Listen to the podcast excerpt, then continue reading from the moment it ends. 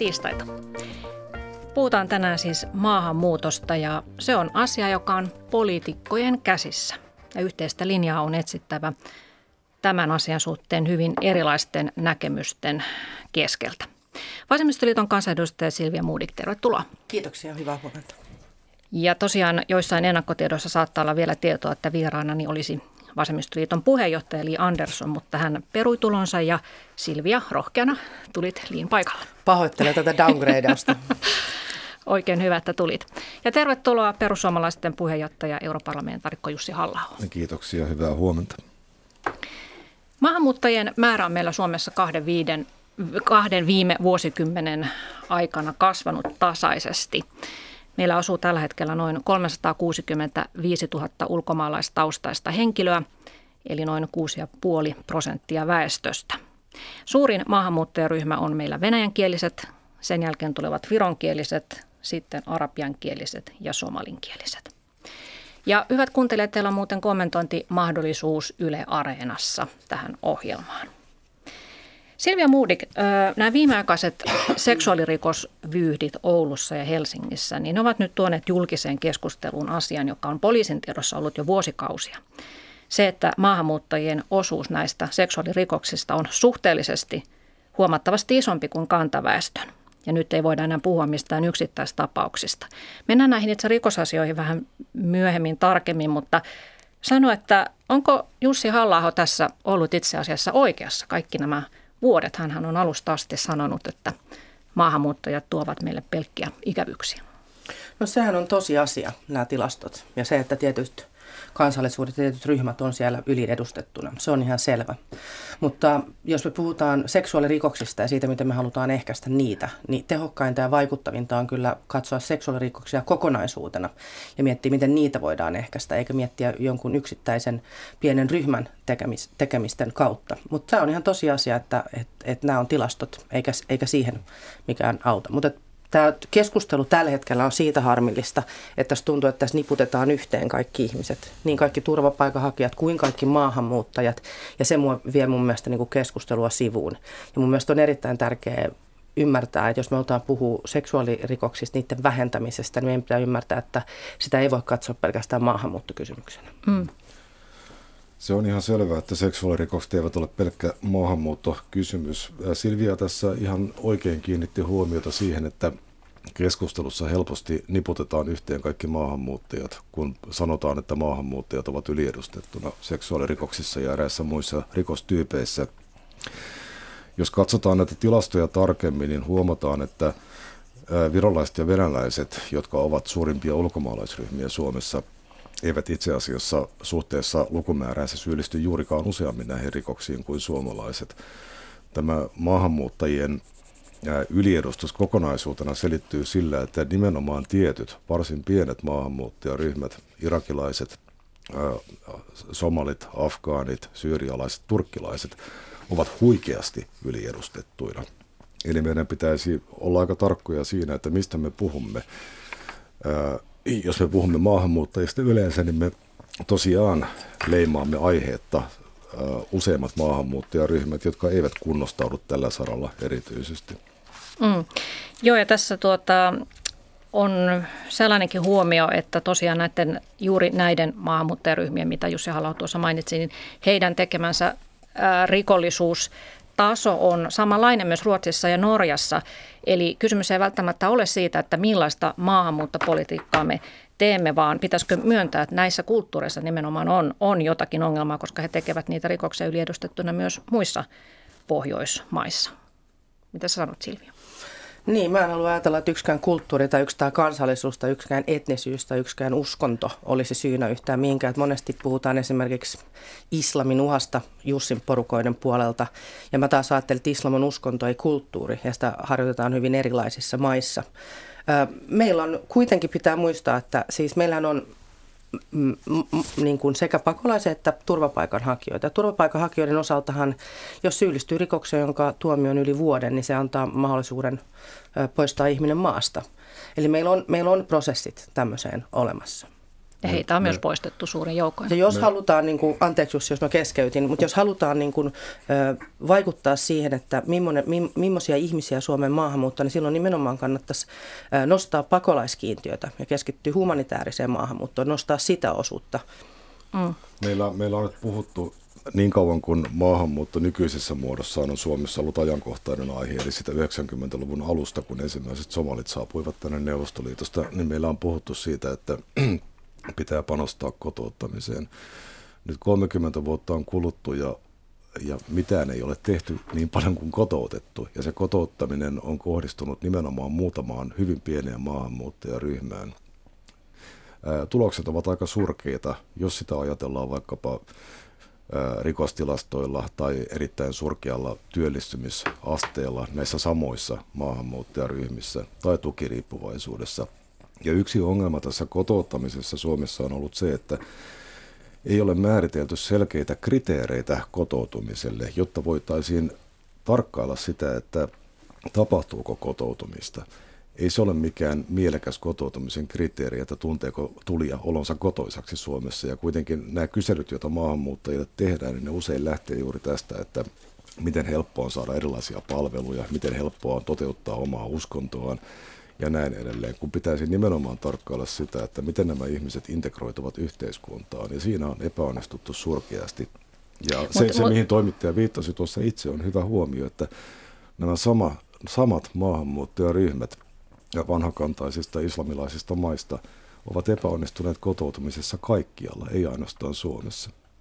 Mutta vielä tuosta kotoutumisesta sanoit, että mitään muuta ei ole tehtykään niin paljon kuin koteutettu, niin sehän ei ole aivan totta. Siis turvapaikanhakijoiden kohdalta, kun he menevät vastaanottokeskukseen, mm. he ovat saattaneet joutua olemaan siellä vuosia. Sitä kotouttamista ei aloiteta vielä siellä. Että siellähän on, jos nyt voi sanoa ongelma porukasta, niin siellä saattaa muhia sitä ongelmaporukkaa, koska heillä ei ole mitään tekemistä, he on nuoria, nuoria miehiä, että se kotouttaminen aloitetaan vasta, jos he saavat oleskelua. Tämä johtuu vain siitä, että meidän vastaanottojärjestelmä ja koko turvapaikkajärjestelmä ei, sitä ei ole rakennettu eikä suunniteltu tilanteeseen, jossa ihmisiä tulee massoittain maahan, erittäin vaikeasti kotoutettavia ihmisiä.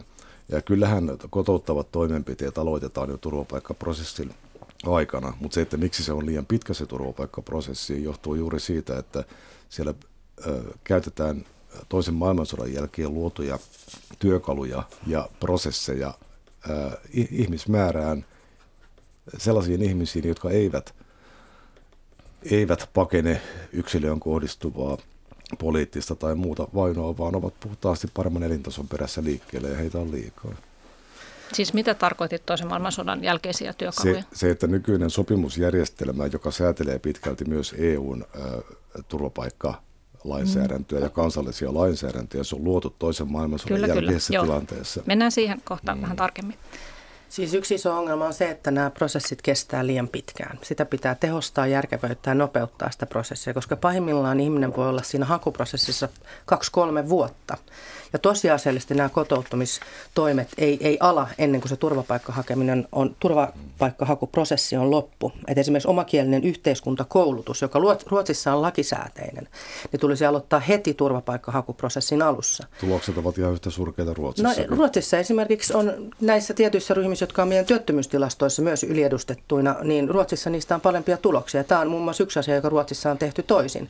Eli kyllä mä olen sitä mieltä, että vaikka kotoutumisesta on niin paljon puhuttu, niin on paljon mitä me voitaisiin tehdä siinä paljon paljon paremmin. Me tiedetään, että monissa kunnissa on suuria ongelmia järjestää kielenopetusta ja kielen taitaminen me tiedetään, että on tärkeimpiä edellytyksiä siihen työllistymiseen. Ja mitä mm. paremmin sä työllistyt, niin sitä paremmin sä integroidut Joo. tähän yhteiskuntaan. Mennään työllistymisasioihin vielä sitten tuota, vähän myöhemmin, mutta yksi, tässä... keskeinen, yksi keskeinen syy siihen, että prosessit kestää niin pitkään ja ihmiset odottavat päätöksiä vuosikausia on tämä valitusrumba.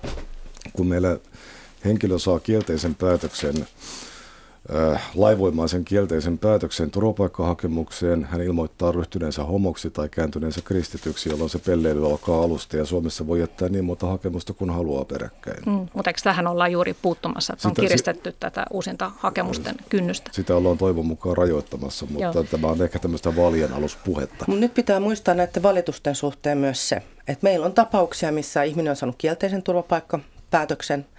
Se on mennyt molemmissa oikeusasteissa pysynyt kielteisenä, mutta kun se on edennyt Euroopan ihmisoikeustuomioistuin, niin päätös on ollut toinen. On katsottu, että kaikkia asian vaikuttavia olosuhteet ei otettu huomioon tai henkilön tilanne tai kotimaan tilanne on muuttunut siten, että, että, se, että nyt onkin syytä antaa se turvapaikka. Eli valitusprosessilla jos mä muistan oikein, niin jopa 10 prosenttia niistä, jotka tässä valitusprosessissa loppuun asti käsitellään, niin se päätös muuttuu. Eli tämä valitusprosessi on olemassa sitä varten, että voidaan varmistua siitä, että ne ihmiset, jotka aidosti ovat turvapaikan tarpeessa, heidän niin kuin, tilanteensa varmasti tunnistetaan mm. ja tiedetään. Valitusprosessi pitää tietenkin olla, mutta minä puhuin uusintohakemusten tekemisestä ja tätä mahdollisuutta käytetään aivan härskisti hyväksi. Mm.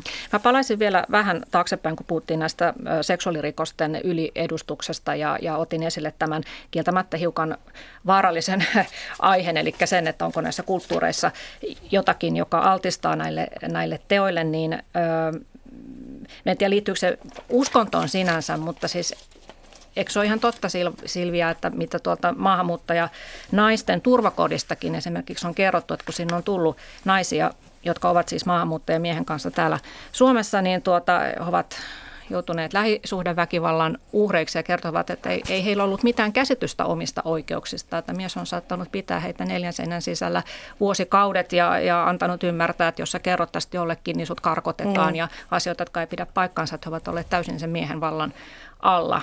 Ja, ja onhan tästä paljon puhuttu, että juuri Irakissa ja Afganistanissa naisten asema on aivan olematon. Se on valitettavasti totta. On, niin, tämä on... pitäisi niin myöntää, että tänne tulee ihmisiä, joiden käsitys siitä, että, että jos he tapaa nuoren tytön ostoskeskuksessa, joka ö, tykkää siitä, että nämä miehet kiinnittää heidän huomionsa, niin se on näille, saattaa olla näille miehille merkki siitä, että ahaa, tämä on niin kuin vapaata riista. Siis kyllä, kaikki mitä sanot on, on varmaan ihan totta, mutta mä itse uskon siihen, että ihmiset pystyy integroimumaan. Mä uskon siihen, että arvoja muutetaan. Mä uskon, että yhteiskuntaa voidaan sopeutua. Kotoutumista kun puhutaan, niin menee välillä niin sekaisin se, että kotoutuminen on osa osaltaan se kolmen vuoden prosessi, johon, johon tänne tulija joutuu. Toisaalta kun puhutaan, että onko joku kotoutunut, siinä puhutaan tosi pitkästä integraatiovaiheesta, joka voi olla yli sukupolven, ennen kuin oikeasti ollaan sopeuduttu tähän maahan. Ja mä, mä taas uskon, että se on tehtävissä. Mä en usko, että se on mahdotonta. Mä en usko, että meissä ihmisissä on lähtökohtaisesti jotain semmoista, että me ei pystyttäisi elämään sovussa yhdessä. Se on ihan totta, että mistä tahansa tuleva ihminen pystyisi kyllä sopeutumaan, mutta meidän Siis Suomen ja muiden vastaanottavien yhteiskuntien tapa ottaa nämä ihmiset vastaan ei suoranaisesti kannusta heitä muuttamaan tapojaan, koska meillä lähdetään, lähdetään tällaisesta monikulttuurisuuden ihanteesta, korostetaan tänne tulevan ihmisen identiteetin ja uskonnon ja, ja ta, taust, kulttuurisen taustan loukkaamattomuutta ja suorastaan kehotetaan heitä pitäytymään niissä käytännöissä, joita heillä on. Jos ei suoraan, niin vähintään epäsuoraan. Ja kun näitä ihmisiä kasautuu samoille asuinalueille, ja tämä tapahtuu väistämättä tietysti, koska näillä, näillä ihmisillä harvoin on varaa maksaa itse asumisestaan, niin sinne alkaa muodostua sellaisia etnisiä ja kulttuurisia kuplia, joissa nämä ihmiset elävät tosiasiassa heidän lähtömaansa säännöstön mukaan. Ruotsissa on tästä erittäin varoittavia kaupunginosatason esimerkkejä, jossa sinne muodostuu vähitellen sellainen varjoyhteiskunta, joka valvoo omia omien jäsentensä käyttäytymistä lähtömaan normien mukaisesti. Ja me olemme sillä samalla tiellä Suomessa. Meillä määrät ovat vielä pienempiä, mutta ne ongelmat ovat aivan samanlaisia. Joo, t- tässä mun mielestä Jussi nosti nyt tärkeä asian esille, eli tämä eriarvoistuminen, alueiden välinen eriarvoistuminen. Se on aivan keskeistä, mitä tulee integraatioon, se on aivan keskeistä, mitä tulee niin kuin, kestämään kaupunkirakenteeseen ja kaupunkisuunnitteluun. Tässä on aivan, jos mietitään esimerkiksi Helsinkiä, niin meillähän on suurin osa ulkomaalaistaustaisista.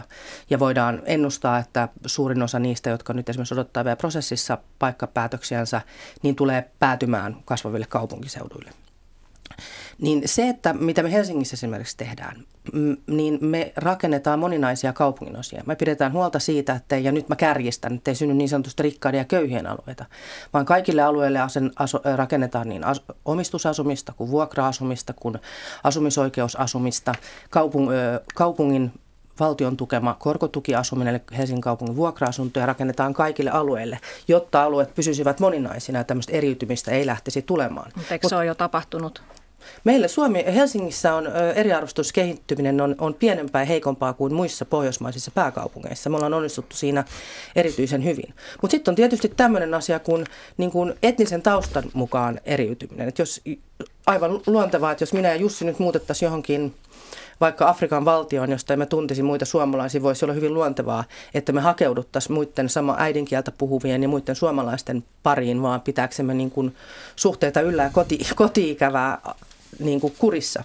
Se on aivan totta. Mutta tähän, että sanotaan, että esimerkiksi Ranskassa palaa lähiöt tai että Ruotsissa on tehty ää, niin kuin huonoa politiikkaa, niin nämä lähiöiden kertomukset ei kerro koko totuutta siitä. Siinä on kyse sosiaalipolitiikasta, asuntopolitiikasta ja kaupunkisuunnittelusta yhtä paljon kuin vain maahanmuutosta, tai paljon enemmän kuin maahanmuutosta. No Silvian puheenvuoro oikeastaan toi hyvin esiin juuri tämän hyvin kaksijakoisen suhtautumisen siihen, että miten maahanmuuttajia pitäisi asuttaa. Yhtäältä korostetaan sitä, että pitää hajasijoittaa, pitää pitää rakentaa monimuotoisia kaupunginosia, joissa on vuokra-asumista ja omistusasumista, mutta toisaalta myönnetään se, että maahanmuuttajat itse hakeutuvat maanmiestensä läheisyyteen, eikä heitä voi estää tekemästä niin. Ja tämä on se tosiasia, joka ohjaa nykyistä kehitystä. Se, että Suomessa tai Helsingissä segregoituminen, asuinalueiden eriytyminen on vähäisempi ongelma kuin muissa Pohjoismaiden pääkaupungeissa, se on todellisuuden välttelemistä Silvia hyvä, koska tämä johtuu vain siitä, että meillä maahanmuuttajien määrät ovat paljon pienempiä toistaiseksi kuin Tukholmassa tai Kööpenhaminassa tai Oslossa. Ää, olen ollut nyt kaupunginvaltuustossa, kuten Silviakin, ää, kolmatta kautta ja, ja kaikkien näiden vuosien aikana kaupungin johto on jatkuvasti puhunut sitä, että kaupungin osien eriytyminen on Helsingin suurin epäonnistuminen ja se pahenee kaiken aikaa. Totta kai se pahenee, koska tänne muuttaa lisää ihmisiä, jotka eivät integroidu yhteiskuntaan, vaan kasautuvat näihin etnistyviin lähiöihin. Mm. Mut nyt vielä sanon kuuntelijoille mm. sen, että jos nyt ärsyttää, että me puhutaan Helsingistä, kun kuuntelijoita on ympäri Suomen, niin, mm. niin täytyy muistaa, että 58 prosenttia mm. maahanmuuttajista todellakin asuu joko pääkaupunkiseudulla tai Tampereella tai Turussa. Eli nämä on, tämä on niin kuin kaupunkikysymys samalla tämä maahanmuuttokysymys. Se on aivan totta, että kaikki nämä vuodet, kun me ollaan Jussin kanssa kaupunginvaltuutettuja, niin segregaatiosta eli alueiden eriarvoistumisesta on puhuttu. Ja se on jatkuva haaste, mihin meidän pitää koko ajan vastata. Ja Helsinki on kehittänyt sen uusia keinoja. Meillä on muun muassa positiivisen diskriminaation raha, mikä tarkoittaa sitä, että kun me havaitaan jossain alueella eriytymiskehitystä, meillä on mahdollisuus tehdä sinne lisäpanostuksia. Esimerkiksi me katsotaan kouluja, niin ulkomaalaistaustaisten oppilaiden osuudet keskittyy hyvin harvaan kouluun isossa kuvassa. Ja silloin näitä kouluja pitää tukea, sinne pitää tarjota lisää resursseja. Mutta se, että asuinalueet eriytyy, niin se ei ole maahanmuuttokysymys yksinänsä, vaan se on kysymys siitä, että me tiedetään tutkimusten perusteella, että sosioekonominen asema periytyy, eli toisin sanoen köyhyys periytyy, korkeakoulutus periytyy.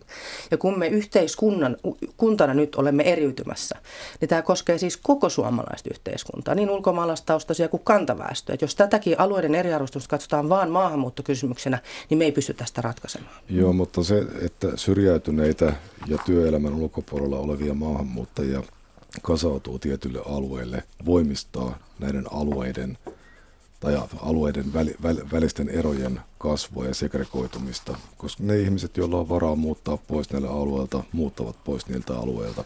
Se ei liity pelkästään asumismukavuuteen tai turvallisuuteen tai koettuun koettuun tai todelliseen turvallisuuteen tai viihtyvyyteen, vaan ennen kaikkea kouluihin. Kyllä. Kun maahanmuuttaja lasten osuus kasvaa kouluissa ja kun maahanmuuttoon liittyvät ongelmat kasvavat kouluissa, niin ne ihmiset, joilla on varaa maksaa asumisesta ja valita asuinalueensa, alkavat miettiä sitä, että haluanko minä tarjota lapsilleni parhaan mahdollisen kouluympäristön vai muutanko jonnekin muualle. Kyllä, ja tämä on just se kysymys, että kun se kouluympäristö alkaa heikkenemään, se on aivan selvää, että jos meillä on opettaja, jonka luokassa on kymmenen eri äidinkieltä, suomi voi olla lapsille kolmas, neljäs kieli.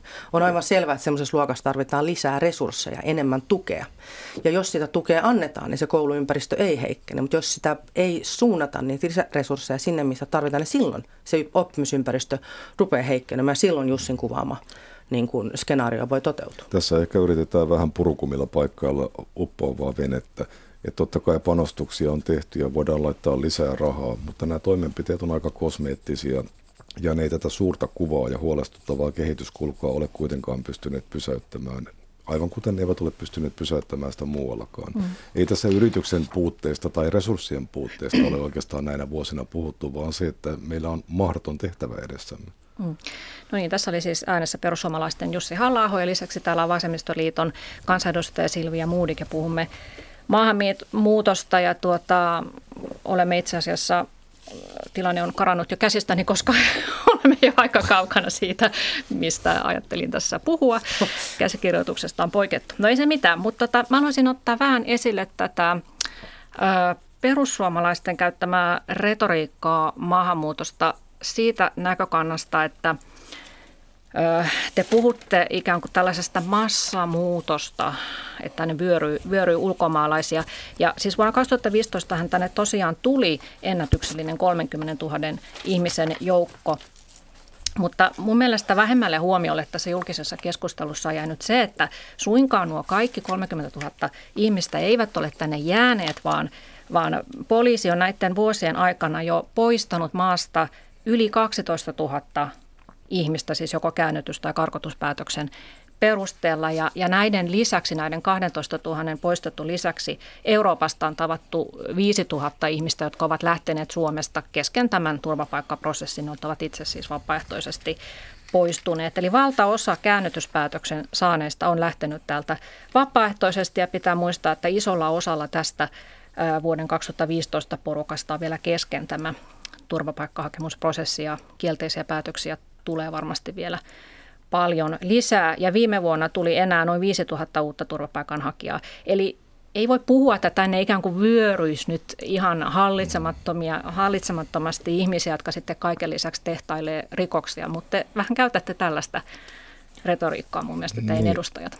Niin, minun mielestäni on mielenkiintoista se, että yhtäältä tässä monikulttuuri- ja maahanmuuttomyönteisessä propagandassa toistellaan sitä, että, että Suomi Suomella ei ole tulevaisuutta ilman maahanmuuttoa ja julkinen liikenne ei toimi ilman maahanmuuttoa ja maahanmuuttajat hoitavat meidän vanhuksemme. Mutta sitten taas toisaalta korostetaan koko ajan, miten mitättömän vähän niitä maahanmuuttajia on. Että on ne aika kykeneviä ne harvat maahanmuuttajat. Mutta eikö siitä ollut puhetta, että halutaan lisää siis työntekijöitä? Sehän on ihan selvää, että me myös tarvitsemme maahanmuuttajia tekemään töitä. Silloin kun me puhumme maahanmuutosta, tässä tapauksessa humanitaarisesta maahanmuutosta, niin eihän tämä ole vuoden 2015 ongelma tai vuonna 2015 syntynyt ongelma. Silloin se tilanne kärjistyi niin, että tästä asiasta alettiin ehkä vähän laajemmin puhua, mutta nämä ongelmat ovat kasautuneet 90-luvun alusta lähtien. Tässä on perusongelmana se, että kun tänne tulee ihmisiä, niin joka, joka vuosi niin toisesta päästä ei vastaavasti poistu sitä porukkaa, joka on tänne tullut, vaikka kansainvälinen suojelu on aikanaan tarkoitettu tilapäiseksi järjestelyksi. Pakolaisuuden koko idea on ollut se, että ihminen saa kansainvälistä suojelua toisesta maasta ja palaa kotiinsa, kun olosuhteet kotimaassa muuttuvat. Näinhän ei käytännössä tapahdu koskaan. Kukaan ei lähde takaisin. Hyvin harvoja ihmisiä palautetaan, vaikkei heillä olisi mitään laillista perustetta olla Suomessa, koska palauttaminen on niin vaikeaa. Eihän se pidä paikkaansa, että harvoja palautetaan. No, vi- Kyllähän niitä jatkuvasti palautetaan. Joitakin, joitakin satoja palautetaan. Meillä on noin 10 000 ihmistä laittomasti tällä hetkellä Suomessa, ihmisiä, jotka ovat saaneet kielteisen turvapaikkapäätöksen mm. ja osalle näistä ihmisistä... Viime vuonnakin tehtiin yli tuhat karkotusta. Päätöksiä tehdään kyllä, mutta niitä saadaan täytäntöön pantua erittäin vähän, koska nämä lähtömaat ovat haluttomia ottamaan omia kansalaisia vastaan, etenkin jos nämä ihmiset ovat haluttomia lähtemään täältä. Ja tämä tietysti toimii uutena kannustimena turvapaikkaturisteille, jos he näkevät, että, että oli päätös kielteinen tai myönteinen, he tosiasiassa saavat jäädä kuitenkin maahan.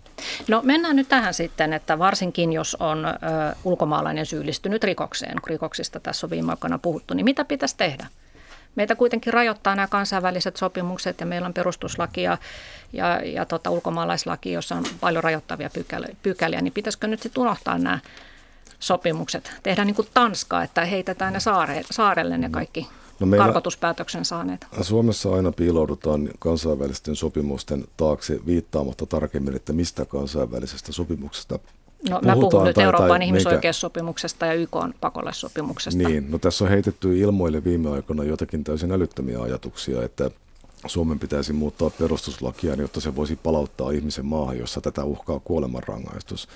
Mutta eihän suurin osa käännyty, käännytyspäätöksistä tai karkotuspäätöksistä jää sen takia toteuttamatta, että tätä ihmistä uhkaisi kuolemanrangaistus kotimaassaan, vaan yleiset olosuhteet tai se yksinkertaisesti, että lähtömaa on haluton ottamaan kansalaistaan vastaan ja henkilö itse on haluton lähtemään sinne. Perussuomalaisten kanta on ollut se, että karkotuskynnystä rikosten vuoksi pitäisi madaltaa, varsinkin väkivaltarikosten tapauksessa, ei pelkästään seksuaalirikosten Ja henkilö, jota ei pystytä poistamaan maasta, vaikka hänellä ei ole enää lupaa olla täällä, pitää ottaa säilöön, kunnes hän joko itse lähtee tai pakkopalautus tulee mahdolliseksi.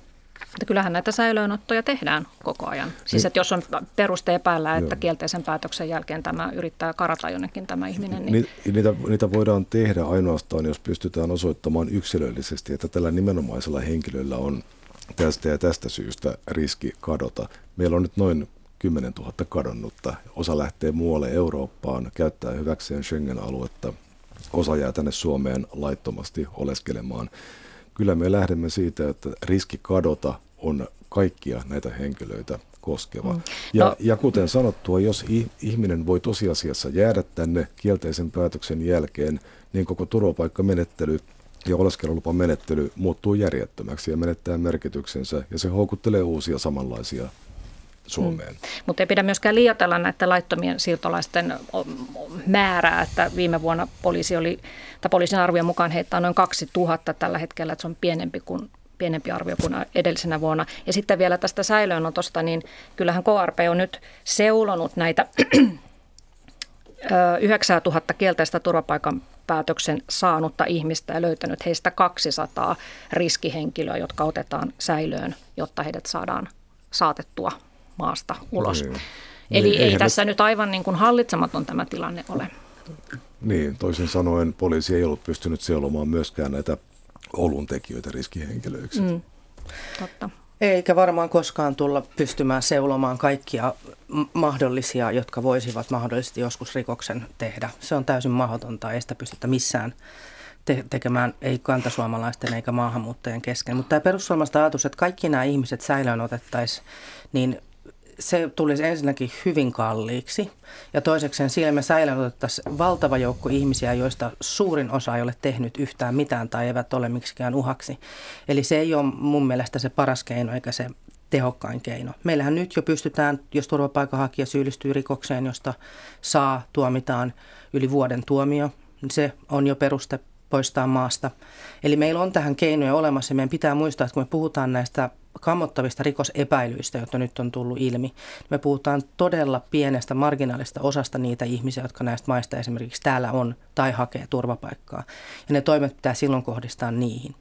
Ja silloin meidän pitää alkaa keskustelemaan seksuaalirikoslainsäädännöstä. Meidän täytyy alkaa keskustelemaan paljon laajemmin muiden politiikan osien osalta, että mitä meidän pitää tehdä ennaltaehkäistääksemme esimerkiksi lapsia ja nuoriin kohdistuvaa seksuaalista väkivaltaa. Mm. No seksuaalirikoksiahan ollaan nyt, tai siis rangaistuslakeja ollaan kyllä tässä nyt tiukentamassa. Mutta mitä sanot tuohon Jussi halla että millä te niin kuin kustantaisitte tällaisen massiivisen säilöönottomenetelmän, kun kuitenkin samaan aikaan te sanotte, että pitäisi pienentää näitä maahanmuuttoon meneviä kuluja? Näin, meidän esittämiemme toimenpiteiden ensisijainen tarkoitus on vähentää Suomen epäterveitä houkutustekijöitä ja mahdollisuus jäädä maahan ää, kielteisestä päätöksestä huolimatta on yksi keskeinen syy siihen, että Suomeen tulee turvapaikanhakijoita useiden turvallisten maiden läpi.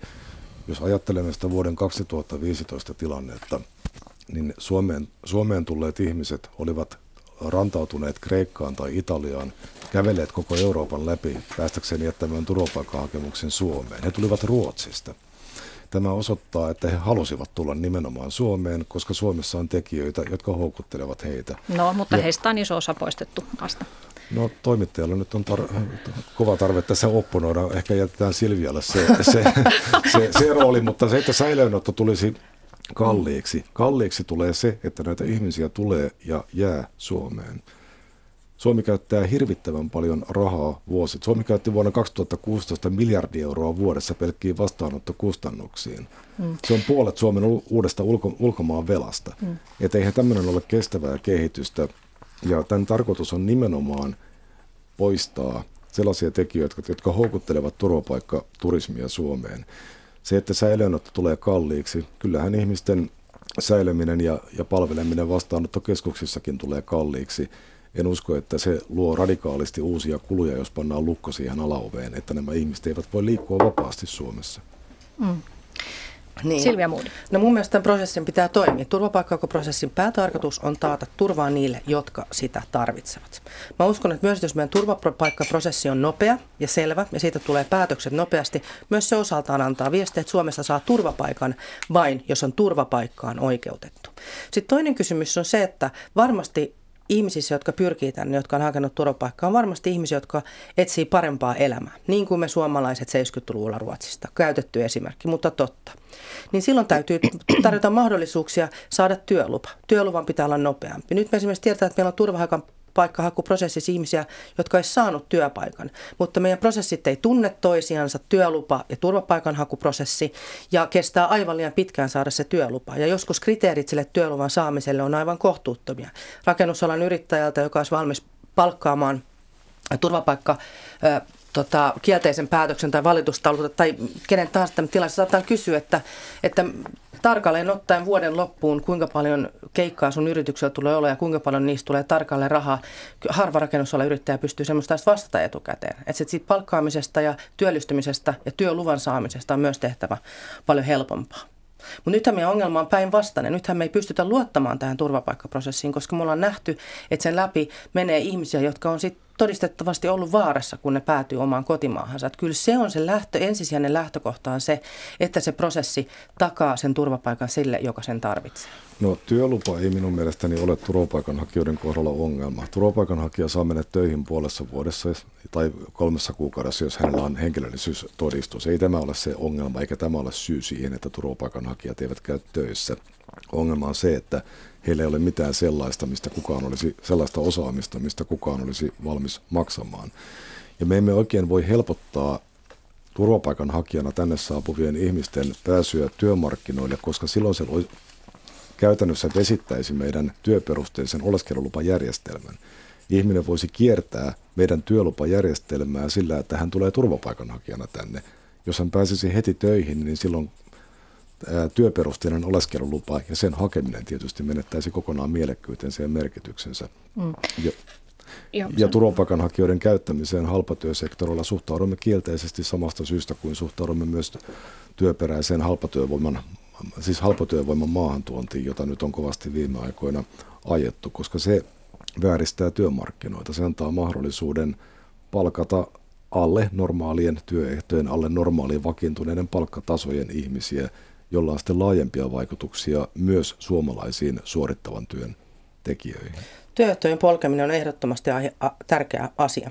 Ja sen takia on tärkeää, että meillä olisi mahdollisimman vähän paperittomia ihmisiä. Meillä olisi mahdollisimman vähän ihmisiä, joilla ei ole niin luvat kunnossa. Koska ihmisen, joka ei ole virallisesti olemassa tässä yhteiskunnassa on kaikkein heikoimmassa asemassa oleva hyväksikäytettävässä työelämässä ja moni muin keinoin. Myös rikosten uhrina hän on todennäköisempi kuin joku muu. Ja sen takia pitää luoda, luoda niitä keinoja myös turvapaikanhakijoille, joilla pystyy työllistymään, jos on osaamista, mitä tarjota, jos on työpaikka, minkä voisi saada, niin ilman muuta semmoisen ihmisen pitää voida työllistyä. Mm. Joo, no mentiinkin tähän työllisyys politiikka ja tähän nyt sillä tavalla liittyy tuohon aikaisemmin puhuttuun rikosasiaan, että on tutkittu, että jos maahanmuuttaja työllistyy nopeasti ja sitä kautta sopeutuu maahan, niin hän ei tee sen enempää rikoksia kuin kantaväestökään, että siinä mielessä tätä työllistymistasoa pitäisi saada paremmalle tolalle tietysti myös siksi, että, että tota, kulut muuttuisivat yhteiskunnalle ö, tuloiksi. Ja tässä on myös sellainen mielenkiintoinen seikka, että jos maahanmuuttaja on tullut työperäisellä oleskeluluvalla maahan, niin ne, jotka viimeisen viiden vuoden aikana on saanut oleskeluluvan työn perusteella, niin heistä edelleen 90 on töissä. Se on korkeampi luku kuin kantaväestöllä. No miten sitten työllistää maahanmuuttajia tehokkaammin? Sä sanoit tuossa Jussi halla että ei kukaan halua maksaa siitä, että että tällainen ulkomaalainen ei välttämättä osaa tehdä mitään sinun mielestäsi. Mutta mikä selittää sitten sen, että meillä Suomessa on maahanmuuttajien työllisyysprosentti tai työllistymisaste matalampi kuin muissa Pohjoismaissa? Onko Ruotsissa ja Norjassa sitten osaavampia ei, kyllä, ulkomaalaisia? Tässäkin täytyy nyt varoa niputtamasta kaikkia maahanmuuttajia yhteen. Meillä on monia myös köyhistä maista tulleita maahanmuuttajaryhmiä, jotka työllistyvät kantaväestöä paremminkin. Tämä, tämä liittyy, tämä ongelma, hyvin kiinteästi tiettyihin maahanmuuttajaryhmiin, jotka ovat edelleen Suomessa irakilaiset tai ylipäätään arabian kielen puhujat, somalit ja afgaanit. Mutta heitä on Nor- Norjassa ja Ruotsissakin ja siellä on kuitenkin 60 prosenttia työllistymisaste. Meillä on vain ö, 50. Siis Eli onko me, se niin, me, että myöskään suomalaiset me, työnantajat eivät ole tottuneet niin, työllistämään maahanmuuttajia? Niin, viime, viimeksi kun katsoin, niin irakilaisten ja somalien työllisyysaste on Suomessa 10 ja 20 prosentin välillä, eikä tässä ole tapahtunut mitään mm, muutosta. Keskiarvo se, 50 kaikissa maahanmuuttajissa. Se tietysti ei, laskee ei puhuta sitä. kaikista maahanmuuttajaryhmistä, koska se vääristää tätä keskustelua ja estää sen ongelman tunnistamista ja tunnustamista ja myöskin sen ratkaisemista. Maahanmuutto ylipäätään ei ole ongelma. Ongelma on ongelmallinen maahanmuutto, jota me kutsumme haittamaahanmuutoksi. Ja nämä ongelmat ovat ihan samanlaisia kaikissa muissa Pohjoismaissa. Ne ovat samanlaisia kaikkialla muualla Euroopassa ja ne koskettavat nimenomaan samoja mm. maahanmuuttajaryhmiä. Mutta ratkaisisitko sinä tämän ongelman siis siten, että ylipäätään ei otettaisi näitä ylipäätään irakilaisia ja afganistanilaisia meille? Historiallisesti eri, eri maat ovat pyrkineet maahanmuuttopolitiikalla torjumaan sellaista maahanmuuttoa, joka on haitallista vastaanottavalle yhteiskunnalle ja samaan aikaan pitämään oven auki sellaiselle maahanmuutolle, josta ei ole haittaa vastaanottavalle yhteiskunnalle. Ja tähän Suomenkin pitäisi tietenkin pyrkiä. Suomen pitää pyrkiä torjumaan sellaista maahanmuuttoa, joka esimerkiksi lisää rikollisuutta ja turvattomuutta tai joka tulee yhteiskunnalle kalliiksi, jos siihen maahanmuuttoon ei ole muita hyviä syitä. No millä kriteereillä sitten ihmisiä pitäisi ottaa tänne, että tämä varmistettaisiin, että se on hyvää maahanmuuttoa, kun kuitenkin nämä työllisyystilastot kertovat meille, että, tai tilastokeskus on tehnyt tällaisen ennusteen, että me pitäisi ottaa itse asiassa useampi kymmen tuhatta ihmistä joka vuosi, jotta me voitaisiin paikata sitä vajetta, mikä tulee kantaväestön ikääntyessä ja, ja työ, työllisten vähentyessä. Joo, silloin kun puhutaan maahanmuuttajien määrän maahanmuuton lisäämisen tarpeesta, niin siinä lähdetään aina siitä oletuksesta, että nämä ihmiset työllistyvät hyvin. Totta kai Suomi on haasteiden edessä, kun työssäkäyvien osuus väestön ikääntymisen myötä pienenee, mutta ongelma ei helpotu, vaan se pahenee, jos tänne tuodaan ihmisiä, jotka eivät työllisty. No nimenomaan, mutta mikä sun ratkaisuehdotus on siihen, että me saataisiin niitä sun mielestä oikeita ihmisiä, jotka varmasti työllistyvät? No perusongelma Suomessa varmaan verrattuna esimerkiksi Yhdysvaltoihin on se, että ne ihmiset, joilla on osaamista, jonka voi muuttaa rahaksi, ne, ne sellaiset ihmiset eivät koe Suomea kovin houkuttelevana ympäristönä, koska täällä on esimerkiksi aika korkea verotus ää, verrattuna vaikkapa Yhdysvaltoihin, siis ansiotuloverotus. Tällaisilla tekijöillä varmaan voitaisiin houkutella osaajia. Mutta se, mistä nyt puhutaan, mistä hallitus on puhunut viime aikoina, on ää, saatavuusharkinnan poistaminen, ja tämä koskee nimenomaan vähän koulutettua tai kouluttamatonta halpatyövoimaa ulkomailta. Ja tutkimusten mukaan tällainen työvoima tulee julkiselle taloudelle erittäin kalliiksi, koska näiden ihmisten työllisyysaste, vaikka he tulevat tänne työperäisesti, laskee kahdessa kolmessa vuodessa alle väestön keskiarvon, jolloin se tietenkään ei kohenna julkisen talouden tilannetta tai huoltosuhdetta, vaan heikentää sitä entisestään. Mm, mutta käsittääkseni Ruotsissa tämä saatavuusharkinta on jo poistettu ja se sitä on, kautta on saatu näitä maahanmuuttajia se on ainoa, työllistettyä. Se on ainoa OECD. Eihän nyt saatavuusharkinnan poistaminen helpota maahanmuuttajien työllistämistä, vaan se helpottaa maahanmuuttoa. Ja, mutta kyllähän se myös nopeuttaa sitä prosessia. Itse asiassa se ei käytännössä ole nopeuttanut sitä prosessia, koska saatavuusharkinnassa osa sitä maahan oleskelulupaharkinnasta on, on työvoimaviranomaisella Suomessa – Ruotsissa se on siirretty maahanmuuttoviranomaiselle ja se sama työ tehdään siellä. Ruotsiin ei käytännössä pääse juurikaan sen nopeammin töihin edes kouluttamaton työntekijä kuin Suomeen. Niin, siis iso kysymys on se, että kouluttamaton työntekijä. Nythän me tiedetään, että ulkomaalaistaustaisissa useampi on peruskoulun varassa kuin kantasuomalaisissa. Ja se on aivan samanlainen ongelma, että se kantasuomalainen tai ulkomaalaistaustainen niin peruskoulun varassa on hyvin vaikea pärjätä meidän työmarkkinoilla jatkossa vielä vaikeampaa. Siis jos on vilkassut edes meidän niin kuin väestöpyramiidi, niin on aivan selvää, että me tarvitaan ulkomaalaisia ihmisiä tänne muuttamaan tulevaisuuden työntekijöiksi. Ja osa heistä on turvapaikanhakijoina tulleita, osa heistä on pakolaisia, osa heistä on työn, opiskelun, rakkauden, minkä tahansa muun perässä tänne tulleita. Niitä, niitä tekijöitä löytyy kaikista näistä ryhmistä. Ja kaikkia näitä ryhmiä pitää silloin katsoa omana kokonaisuutena. Että jos me halutaan niitä huippuosaajia, niin silloin meidän pitää katsoa, että, että miten me saadaan tämä houkuttelevaksi osaajille. Tämä maa. Jos me halutaan katsoa, että miten me saadaan turvapaikanhakijat työllistymään mahdollisimman hyvin, meidän pitää aloittaa se kotoutuminen jo turvapaikkahakuprosessin aikana. Jos me katsotaan maahanmuuttajaryhmiä on yleisemmin, niin meidän pitää pitää huolta siitä, että, että siellä ei jäädä alhaisimmalle koulutustasolle jotta siellä päästään mukaan suomalaiseen työelämään. Opiskelumahdollisuuksia meillä on, meidän täytyy, täytyy saada ihmiset löytämään. Ja kun me mietitään maahanmuuttajien ja ulkomaalaistaustaisten työllisyyttä, niin siellä on yksi ryhmä, on aivan yleistottuna, ja se on maahanmuuttajanaiset. Mm. Ja maahanmuuttajanaiset, niiden mukaan saaminen vaikuttaa myös tämän alueiden eriarvostumiskehitykseen, koska he on monesti niitä, jotka voi olla kotona lasten kanssa vailla kielitaitoa, ja silloin se integraatio suomalaiseen yhteiskuntaan jää hyvin, hyvin heikoksi. Eli maahanmuuttajanaiset on ihan oma ryhmänsä, jossa meidän pitäisi luoda uusia keinoja, miten me saadaan heistä ote, miten me saadaan he oppimaan kieltä ja miten me saadaan heidät kouluttautumaan. Mm. No pitäisikö me ottaa USAsta mallia, että siellähän on ylipäätään ö, sosiaaliturvassa ja, ja siinä, että miten yhteiskunta elättää ihmisiä, niin on kovempi linja kuin meillä. Että jos tehtäisiin sellainen sääntö, että Suomeen saa tulla ja oleskeluluvan saa vain, jos esimerkiksi neljässä kuukaudessa onnistuu hankkimaan itselleen töitä. Vertailu Yhdysvaltoihin on monessa suhteessa mielenkiintoista. Yhdysvalloilla on paremmin varaa pitää rajansa kohtuullisen auki, koska se yhteiskunta tarjoaa tulijoille vähemmän. Se antaa tulijoille mahdollisuuden vaurastua omalla työllään.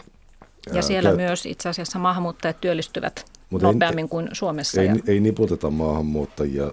Tietyt maahanmuuttajaryhmät, varsinkin aasialaiset, työllistyvät erittäin hyvin Yhdysvalloissa. He myös menestyvät kouluissa ja opinnoissa paremmin kuin väestö keskimäärin.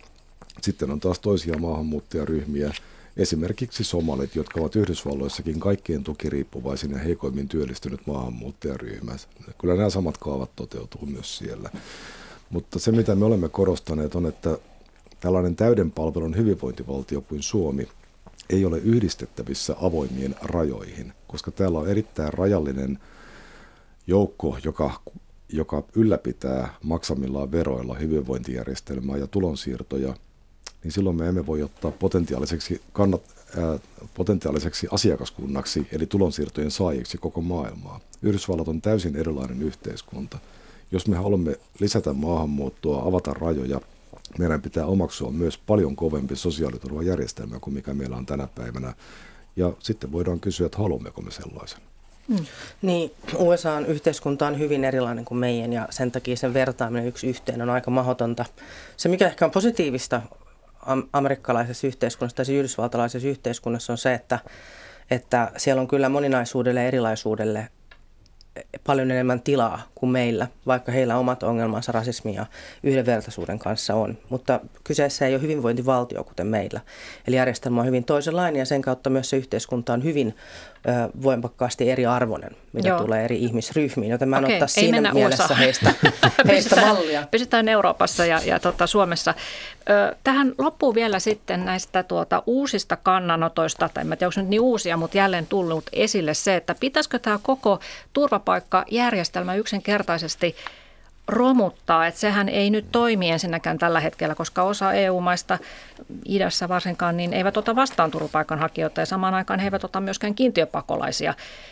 Ei haluta tietysti laittomia siirtolaisia maahan, mutta samalla estetään sitten aitojen turvapaikkahakijoiden tulo maahan ja ja, ja sitten toisaalta ongelmana tässä nykyisessä systeemissä on se, että tänne, tai siis kun rajat ovat siinä mielessä auki turvapaikanhakijoille, että he saavat tulla, niin sitten tämä kielteisten päätösten aiheuttamat ongelmat ja, ja tuota, laiton siirtolaisuus, niiden riski kasvaa.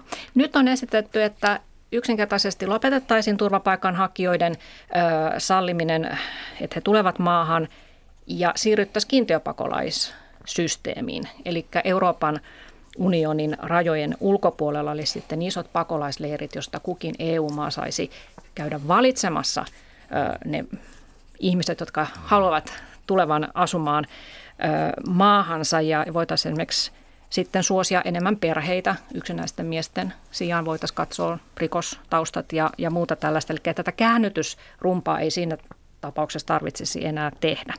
Mitä mieltä te olette tästä? Mä kannatan kyllä ehdottomasti pakolaiskiintiön nostamisesta nykyisestä 750 henkilöstä ainakin kahteen ja puoleen tuhanteen.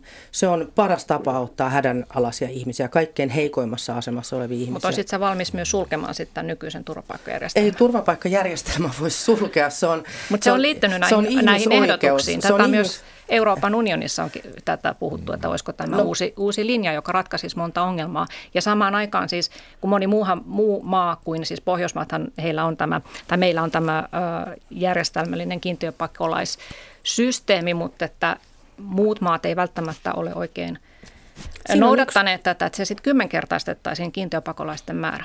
Niin, kiinteistöpakolaisten määrä kannattaisi moninkertaistaa. Se on myös tapa, jolla me tunnetaan tänne tulijat. Meillä on helpompi räätälöidä heille, heidän tarvitsemansa palvelut, jotta he integroituvat yhteiskuntaan. Ilman muuta siten Suomi voi vaikuttaa siihen, että millaisia pakolaisia meille Suomeen tulee. Mutta turvapaikan haku, oikeus turvapaikkaan, on, siis, se on ihmisoikeus. Se on sinun ja minun, meidän kaikkien joo, joo, oikeutemme. Mutta nämä, Sitä jotka tarvitsevat turvaa, niin he menisivät siis tänne leireille odottamaan, että he kannata pääsevät. leirejä. En kannata mitään leirejä EUn ulkorajoille alueille, jossa me ei voida mm. mitenkään taata sitä, että, että ihmisiä kohdellaan asiallisesti ja saa asialliset prosessit. Meillä on nyt jo ongelmallisia esimerkkejä siitä. Haluan muistuttaa YK Sil- pakolaisjärjestelmä mm. toimii ja sitä pitäisi tukea enemmän. Haluaisin muistuttaa Silviaa siitä, että EUn ulkorajojen läheisyydessä on jo niin. valtavia leirejä, jotka kärsivät erittäin suuresta resurssipuutteesta, koska Eurooppa käyttää resurssinsa niihin onnekkaisiin, jotka tulevat kumiveneellä Välimeren yli ja hakevat täältä turvapaikkaa ja käyttävät hyväkseen turvapaikkajärjestelmää. Jos pitää valita kiintiöpakolaisten ja turvapaikan hakuoikeuden välillä, niin ilman muuta kiintiöpakolaisten vastaanottaminen antaa paremmat mahdollisuudet sovittaa tulijan määrät omiin resursseihin ja antaa paremmat mahdollisuudet kotouttaa tulijoita. Mutta se on toinen kysymys, onko Pakolaisten vastaanottaminen ylipäätään vastaus mihinkään ongelmaan tämän päivän maailmassa. Maailmalla on noin 60 miljoonaa ihmistä painut syystä tai toisesta kotiseudu, ko, kotoaan, ja se osuus, jota Eurooppa pystyy realistisesti ottamaan vastaan, on joka tapauksessa murto-osa, hyvin pieni osa tästä joukosta, tai mikään kehittynyt maa. Minun näkökulmani tähän asiaan ja perussuomalaisten näkökulma on se, että paitsi että nykyisestä turvapaikanhakuoikeudesta pitäisi luopua, se ei ole mikään ihmisoikeus, se on kansainvälisesti sovittu periaate, josta voidaan luopua, kuten se on aikanaan luotukin, koska se ei enää sovi tämän, tämän päivän ja tämän maailman olosuhteisiin. Mutta kiintiöpakolaistenkin vastaanottoa parempi tapa auttaa ihmisiä on antaa lisää rahaa ja resursseja niille pakolaisleireille – ja niitä ylläpitäville järjestöille, esimerkiksi UNHCRlle, jotta näillä ihmisillä olisi mahdollisuus ihmisarvoiseen elämään siellä leirillä ja jotta heillä toisaalta olisi mahdollisimman matala kynnys palata kotiinsa sitten, kun olosuhteet lähtömaassa muuttuvat. Mutta tässähän on vielä sellainen kauhuskenaario, että jos tuo ilmastonmuutos tässä kehittyy, niin iso osa esimerkiksi Afrikasta saattaa tulla asumiskelvottomaksi ja mikään ei voi estää niiden ihmisten tulemista sieltä kohti Eurooppaa.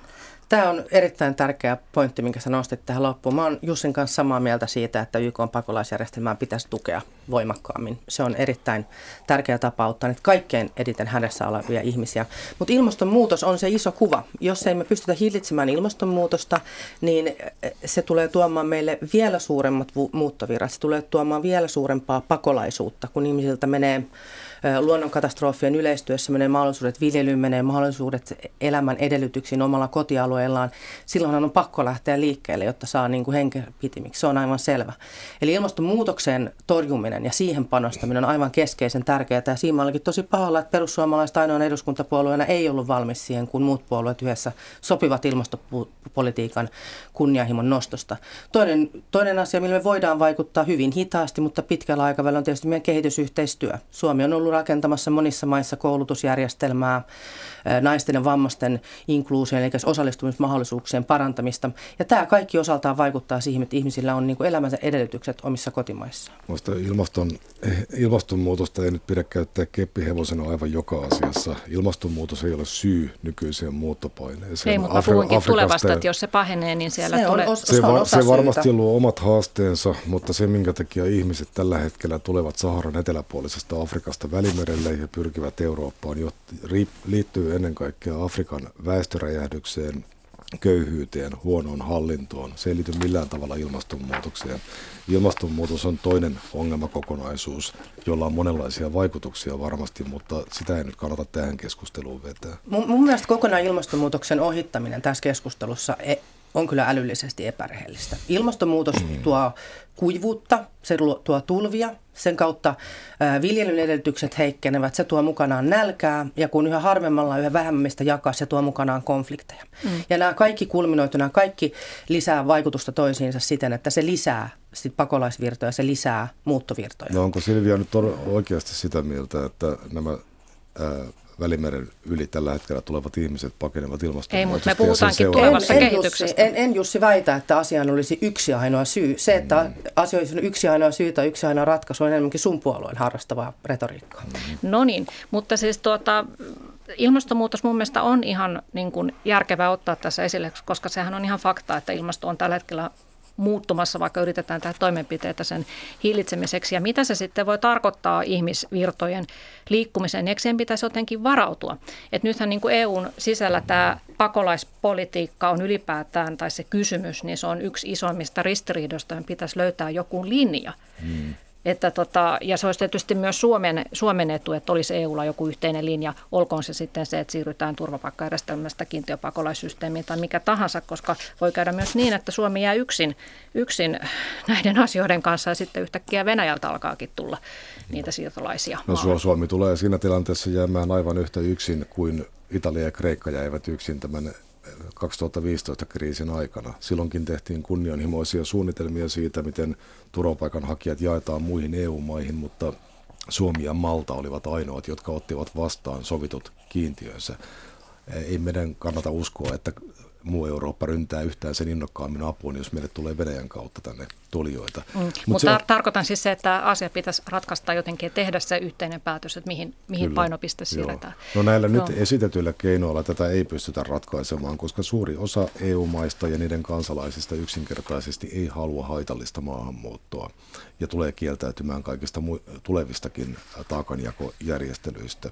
Ja sen takia meidän pitäisi ryhtyä valvomaan ja suojelemaan ulkorajojamme jotta muuttoliike voidaan pysäyttää siellä, jotta jäsenmaiden ei tarvitse sitä ää, estää omin kansallisin toimin. Mm.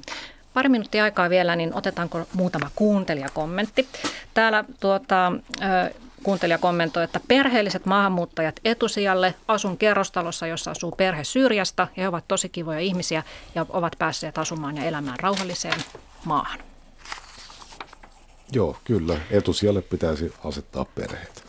Perheitä tulee eniten juuri YK pakolaisjärjestelmän kautta. Ja myös perheen yhdistäminen on tapa koota perheittäin ihmisiä tänne. Mm. Ja siinä tulisi sitä tulorajaa laskea, jotta se olisi kohtuullinen, jotta olisi mahdollista saada perheensä tänne.